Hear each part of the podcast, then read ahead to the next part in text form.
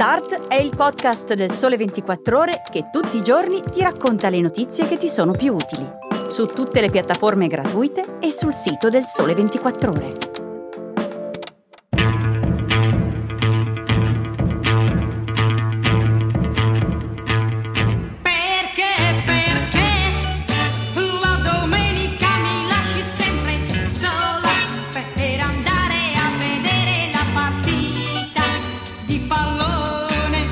Partiamo dalla cosa più importante per gli italiani, la partita di pallone. Buongiorno a tutti da Francesco Prisco, quella che ascoltate in sottofondo è ovviamente Rita Pavone, l'unica artista italiana che sia mai andata ospite all'Ed Sullivan Show. Un pezzo perfetto per accompagnare la prima notizia di oggi. Da Zon, piattaforma di streaming che ha l'esclusiva di tutte le partite della Serie A di calcio, da dicembre bloccherà le doppie utenze, ossia, per utilizzare un termine tecnico, la cosiddetta concurrency. La notizia, pubblicata in anteprima da Andrea Biondi sul Sole 24 Ore, ha gettato nel panico un bel po' di appassionati di sport visto in tv. Fino a oggi si parlava di DAZN soltanto per segnalare i disservizi durante la trasmissione delle partite. A nessuno era venuto in mente che a un certo punto la piattaforma di proprietà del miliardario ucraino Len Blavatnik avrebbe chiuso i rubinetti al fenomeno del password sharing, che funziona più o meno così. Io mi abbono qui a Milano, ma giro i riferimenti del mio abbonamento a mio cugino che sta a Roma piuttosto che a mio zio di Canicattì. Tutta questa roba qui, che non è illegale in punto di diritto, non si potrà più fare. Perché con la scusa del password sharing sul web si stavano diffondendo rapidamente abbonamenti collettivi, ultima frontiera della pirateria televisiva sarà comunque possibile accedere al servizio su due dispositivi contemporaneamente agganciati alla stessa rete internet. Quindi, se vostro figlio vuol guardare l'Inter e voi la Juventus, non ne fate un dramma, lasciate a lui il salotto e ripiegate sulla cucina. Tutto qua. E speriamo che nel frattempo anche i disservizi legati alla visione di Dazon diventino acqua passata.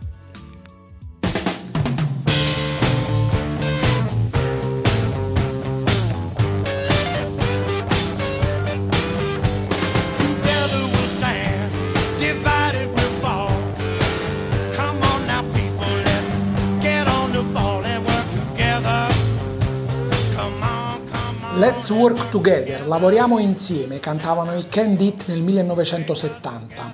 Un messaggio che speriamo sia beneaugurante per molti, dal momento che a Gavassa, frazione di Reggio Emilia, ci saranno 1050 assunzioni nell'automotive entro il 2025. Ci pensa Silk Fo, nuovo brand controllato dal fondo di investimento americano Crane Shares all'85% e da Fo il più grande produttore di auto in Cina che detiene il rimanente 15%. Grazie a un investimento di 1,34 miliardi di euro nel cuore della Motor Valley emiliana verrà prodotta la Hypercar S9 e la Supercar S7 nelle versioni CUV e Coupé a emissioni zero. E anche questa ci sembra un'ottima notizia in tempi in cui in Germania Volkswagen annuncia di voler tagliare 30.000 posti di lavoro proprio a causa della svolta elettrica.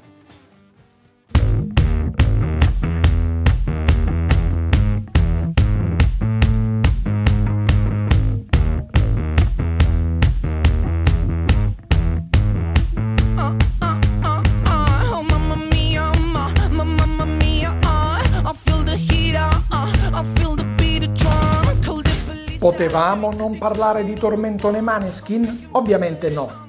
Come saprete, sabato 6 novembre la band romana che qui ascoltate alle prese con l'ultimo singolo Mamma Mia ha aperto il concerto dei Rolling Stones a Las Vegas.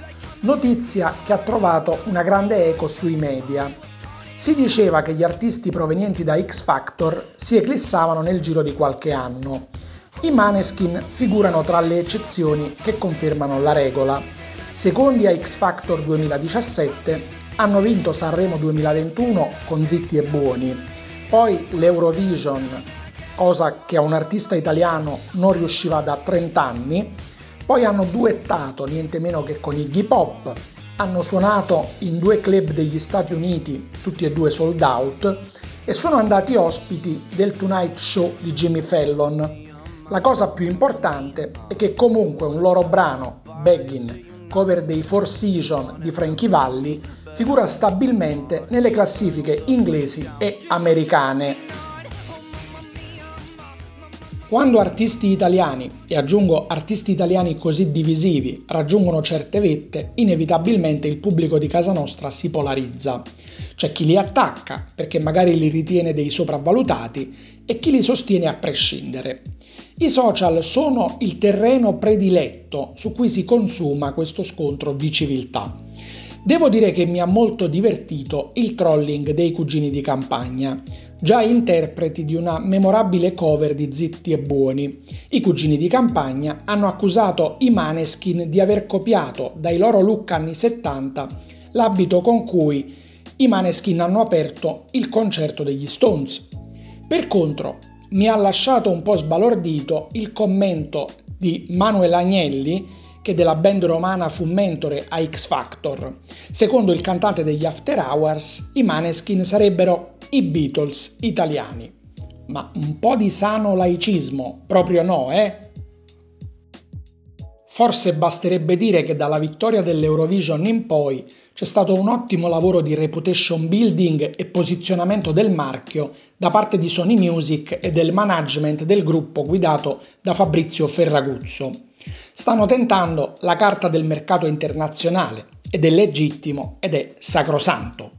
Per capire se quella dei Maneskin fu vera gloria, dovremo attendere il verdetto dell'unico giudice che in queste faccende non mente mai, il tempo. Da Francesco Prisco è tutto, Start vi dà appuntamento a domani. Oh mamma mia!